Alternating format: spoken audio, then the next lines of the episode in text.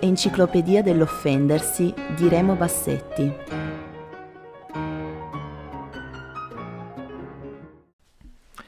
Benvenuti all'ottava puntata del podcast dedicato all'offendersi, dunque all'ottava voce della nostra enciclopedia, che è marketing. Negli Stati Uniti le case editrici da tempo si sono dotate di sensitivity reader, cioè di lettori particolarmente affinati nella sensibilità per cogliere quelli che possono essere materiali infiammabili eh, nell'ambito del politicamente corretto e quindi tendenzialmente di purgare la narrativa da questi profili, sono dei sensitivity radar quasi più che dei reader e certamente nella letteratura, se consideriamo il profilo dell'autonomia, della quale, dell'autonomia dell'arte, della libertà espressiva dell'artista, può essere un fenomeno preoccupante. Più in generale, però, eh, nel campo delle aziende sarebbe invece interessante eh, la figura invece di un sensitivity reader o comunque di qualcuno che studia attentamente la comunicazione per evitare incidenti diplomatici, se vuole evitarli, eh, se poi li vuole provocare consapevolmente è una cosa diversa, però sarebbe una cosa molto utile come dimostrano diversi scivoloni, scivoloni un po' comici, ridicoli, come quello della HM che eh, qualche anno fa, da poco, nel, eh, fece una pubblicità con la sua maglietta sopra eh, indossata da un, da un, ragazzo, da un ragazzino di colore e con sopra la scritta che era diversa eh, da quella delle magliette eh, di altri ragazzi, The coolest, eh, coolest Monkey in the Jungle, dunque la scimmia più cool della giungla. Eh, certo, insomma, non bisogna essere tanto furbi, bisogna essere proprio disattenti per rivocare involontariamente uno stereotipo, però ci infili, ci metti lì il ragazzino dentro questa maglietta, insomma non, non è una cosa che necessariamente viene presa bene da una persona di colore e più in generale forse anche da persone sensibili. Eh, fu particolarmente malaccorta la Fiat anche nel 2013 quando per l'8 marzo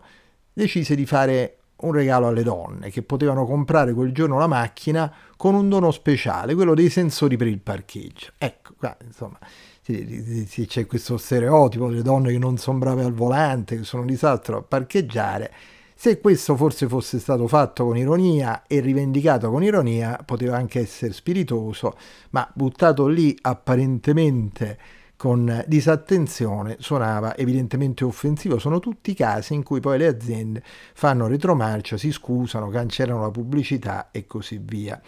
Ehm, questo viene a volte indicato come mortificante per le aziende, ma insomma qui non parliamo tanto di libertà espressiva, parliamo di stare nel commercio, no? in qualche modo i clienti devi ingraziarteli. Eh, o perlomeno questa sarebbe la legge del mercato. Dopodiché, ripeto, si deve essere consapevoli. Abbiamo visto come Checco Zalone abbia eh, fatto degli spot meravigliosi e, che, u, nei quali utilizzava l'ironia eh, sul tema, quando eh, faceva la promozione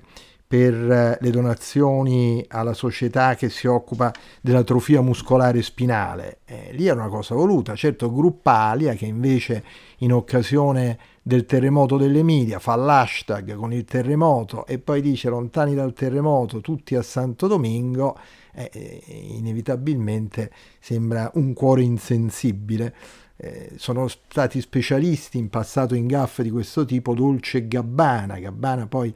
fa anche un uso particolarmente disinibito dei social, ma ricorderete quell'incidente diplomatico con la Cina quando nello spot veniva descritta dentro tutti gli stereotipi una ragazza cioè, di, eh, asiatica che mangiava gli spaghetti con la bacchetta, c'era anche il, eh, l'appendice sessista dove si chiedeva se il cannolo era troppo grosso e poi ci furono, eh, vennero fuori quelle che erano state quelli che erano stati gli scambi interni, definite, la Cina definita una merda, e poi le scuse alla fine, eh, sostenendo che si era trattato di un hackeraggio. Devo dire che, che per, per, chi le rivede oggi eh, sono le scuse eh, meno convincenti della storia, per chi guarda il video poi di Dolce e Gabbana che non sembrano proprio contriti, che continuano a parlare un po' a bambera, dicono a un certo punto che insomma che ai cinesi ci tengono perché sono molti anche, non, non ricordo, ma insomma anche quella devo dire aveva un suo profilo comico. Questi sono tendenzialmente scivoloni, poi ci può essere un atteggiamento consapevole, come fu quello di Guido Barilla, che eh, anni fa lo ricorderete, rispose a un'intervista, eh, la Barilla che fa tutte queste pubblicità sulla famiglia, sul mulino bianco, chiedendogli se un giorno l'avrebbe fatta anche per gli omosessuali. E lui rispose fermamente no perché quella non è una famiglia e aggiunse, quella secondo me, insomma il seguito fu forse la parte peggiore, che per lui insomma non è un problema che le persone siano gay, basta che non disturbino gli altri, ecco, questo disturbare veniva un po' difficile da inquadrare, anche Barilla dovette fare la sua brava retromarcia, le scuse, e però questo è servito perché la Barilla, che all'epoca eh, aveva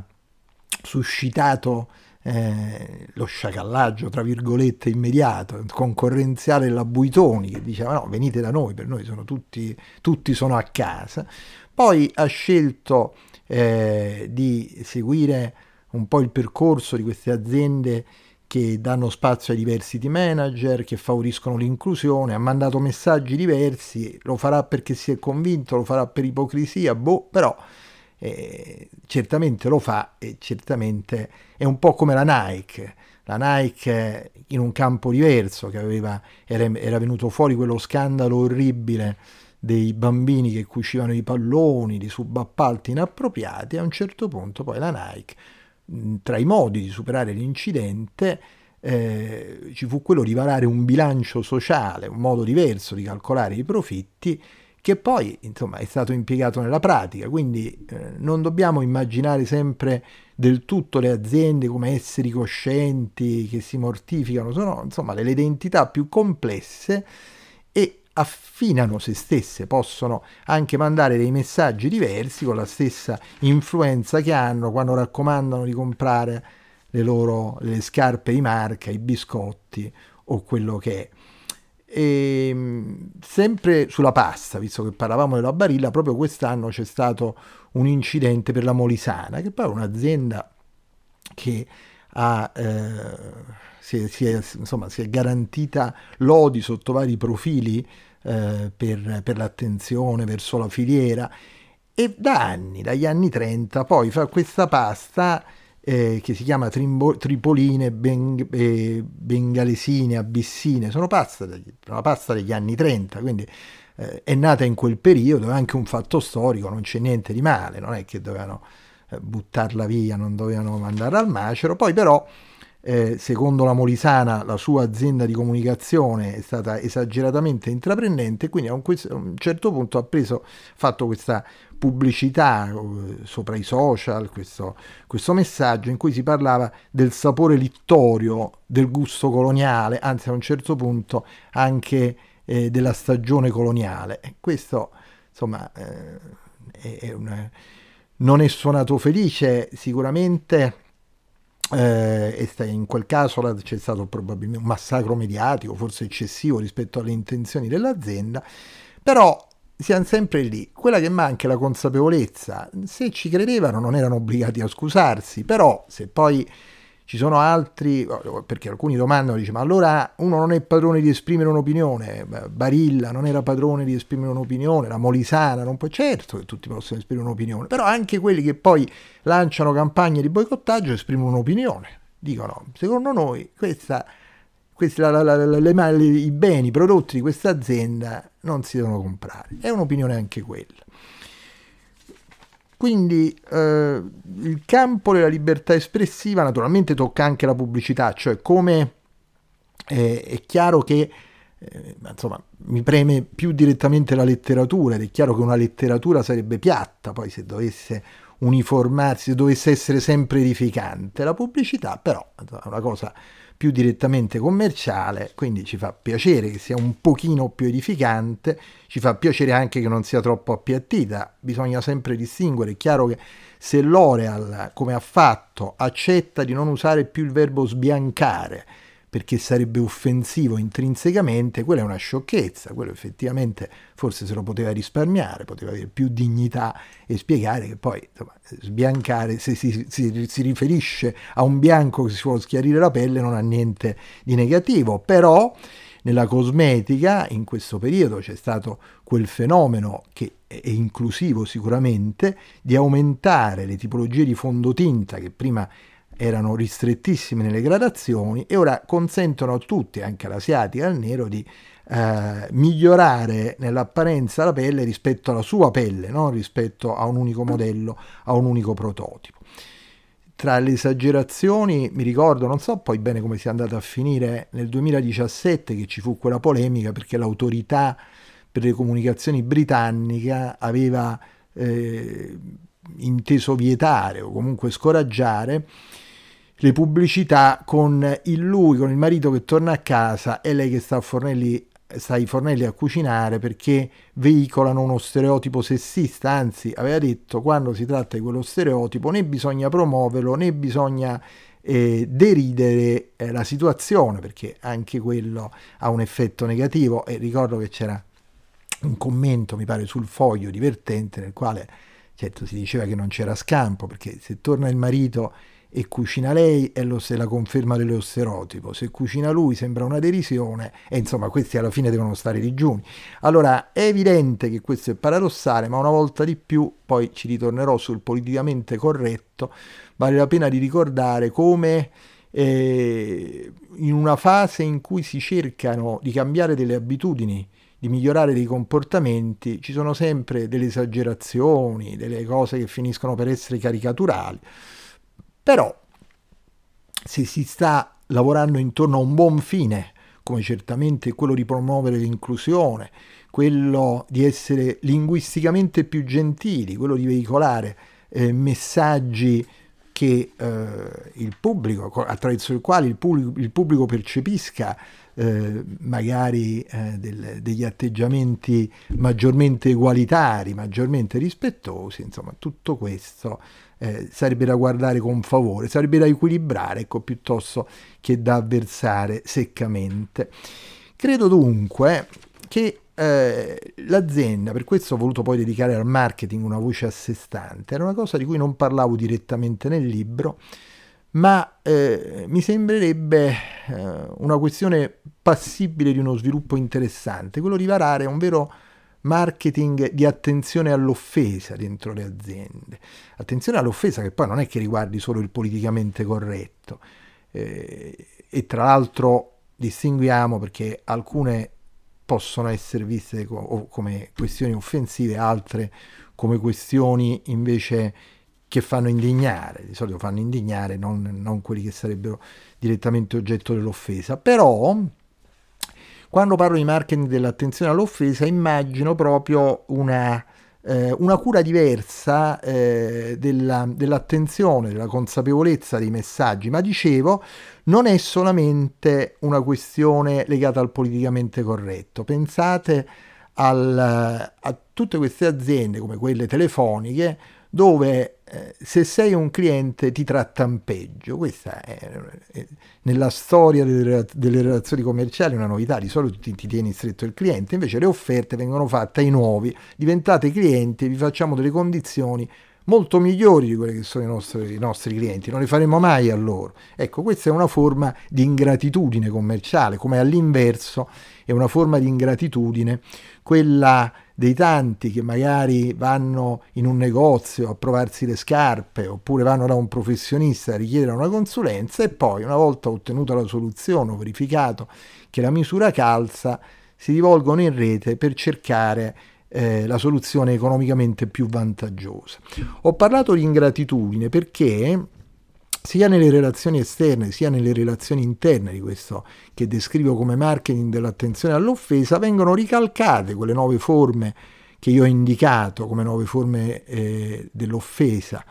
dell'essere dimenticati, confusi, ve le ricordate, no? poi l'esclusione, l'ingratitudine, critiche, elogi, verità, poi uso dello sguardo, poi riso e derisione, poi fraintendere le intenzioni, poi tradire e ingannare, poi usi del corpo. Ecco, per ciascuna potrei riportare eh, una, un aspetto che riguarda magari le, le, relazioni esterne, pensate all'esclusione, quello che abbiamo detto prima, ma anche molto le, le, relazioni interne, cioè il marketing dell'attenzione all'offesa dovrebbe essere un metodo di formazione dell'azienda all'interno per evitare tutte quelle forme eh, di, di, di disattenzione, di aggressività, eh, di fraintendimento che finiscono per guastare l'atmosfera dell'azienda e che, insomma, oltre a essere eticamente riprovevoli, fanno male anche alla, al suo essere una squadra, alla, al lavoro di gruppo, fanno male, alla, allentano la fedeltà verso l'azienda, come può trattarsi del dimenticarsi della richiesta di, di qualcuno o non riconoscere adeguatamente il lavoro di un gruppo, oppure riguardo alle critiche, gli elogi e la verità, repri- fare una reprimenda pubblica. Ecco, una cosa è chiamare il lavoratore in disparte e una cosa invece è svergognarlo davanti agli altri, oppure un uso del corpo che in certi casi può essere offensivo è un dress, è un dress code rigido o particolarmente stereotipico. Quindi, eh,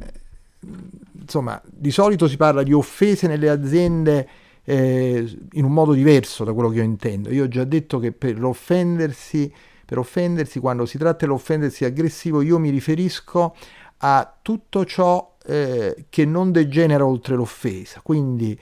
eh, in questi tempi, negli anni, c'è stata una maggiore giuridicizzazione del luogo di lavoro, impedendo delle, dei,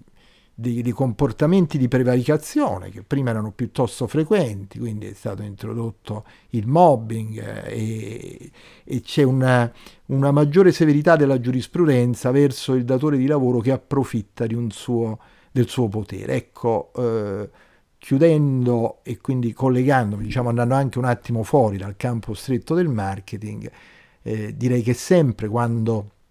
eh, l'offesa nasce a, a, dall'abuso, da, dall'esercizio di un potere, cioè dalla consapevolezza di potersi permettere di offendere. Siamo sempre nell'ambito più vigliacco. Eh, in certi casi, eh, come dicevo, eh, la giurisprudenza ne ha preso atto e quindi ora lo considera qualcosa più di un'offesa. Quando rimane un'offesa, rimane comunque una condotta spregevole, qualche volta semplicemente una condotta malaccorta e certamente, come ho detto, un grave elemento corrosivo all'interno dei buoni rapporti, dell'equilibrio interno dell'azienda, quindi alla lunga anche della sua solidità. Mi perdonate se dopo aver detto quella che avevo annunciato come l'ultima cosa vi dico l'ultimissima, perché poi se chiudiamo solamente su questa fondamentale questione dell'esercizio del potere, sembra che stiamo occupandoci eh, del discorso solo in modo verticale, ma in realtà insomma le offese eh, sui luoghi di lavoro nascono anche molto in modo orizzontale, cioè tra, tra pari, tra, insomma nella competizione o anche semplicemente nella difficoltà di convivere tante ore nello stesso ambiente, eh, portandovi magari delle frustrazioni, delle tendenze al sospetto, delle suscettibilità, delle sensibilità e la difficoltà a volte di ricomporle. Allora qui voglio perlomeno menzionare un metodo che secondo me sarebbe eccezionale in particolare sul luogo di lavoro, anche in tanti altri casi, ma che è quello della comunicazione non violenta che ha creato come concetto il, eh, lo psicologo americano Marshall Rosenberg, che in realtà è una strategia quasi linguistica più che psicologica e eh, un ragionamento il cui cardine è questo semplicemente, quando noi proviamo rabbia è perché non riusciamo a soddisfare un bisogno. Però, siccome non ci piace vedere le cose sotto questo profilo, invece che domandarci qual è il bisogno inappagato, preferiamo chiederci cosa non funziona nelle persone o piuttosto cosa non funziona in noi stessi, quindi ponendo la questione sul piano della colpa o della vergogna e la vergogna rende talmente fragili che porta ad offendersi verso quelli nei confronti dei quali noi proviamo vergogna. Quindi si tende a esprimere un bisogno in forma di interpretazioni e valutazioni e gli altri si sentono criticati, investono le loro energie per difendersi. Allora il metodo della comunicazione non violenta è quello di eh, invitare le persone, di sedersi insieme alle persone, di mediare in qualche modo eh, culturalmente, emotivamente, ma anche linguisticamente tra di loro, per porla sul piano dei bisogni. E questa cosa che nell'ambito familiare in certi momenti può sembrare arida e insoddisfacente, in realtà sul luogo di lavoro è perfetta, ecco, in questo concetto di marketing dell'attenzione all'offesa, una formazione a risolvere i conflitti in termini di comunicazione non violenta, del resto Rosenberg in passato gli esempi migliori e gli esempi più interessanti li ha fatti proprio prendendoli da ambienti di lavoro, quindi in questo marketing dell'attenzione all'offesa certamente dovrebbe rientrare la formazione alla risoluzione dei conflitti mediante la comunicazione non violenta. Quindi eh, sia nella fine che nella finissima nel, di questa puntata, nell'ultimo intervento che nell'ultimissimo, poi per la verità sempre sulla violenza siamo andati a parare perché la violenza circola un po' verticale, un po' orizzontale, però chiudiamo invece in un modo più positivo, eh, più costruttivo, ecco, pensare a come risolverla. L'argomento offendersi è trattato da Remo Bassetti nell'omonimo libro pubblicato da Bollati Boringhieri. Testi e video dell'autore, anche su altri argomenti, sono disponibili in continuo aggiornamento nel suo vlog Laboratorio Politico e Zona Freestyle all'indirizzo www.remobassetti.it.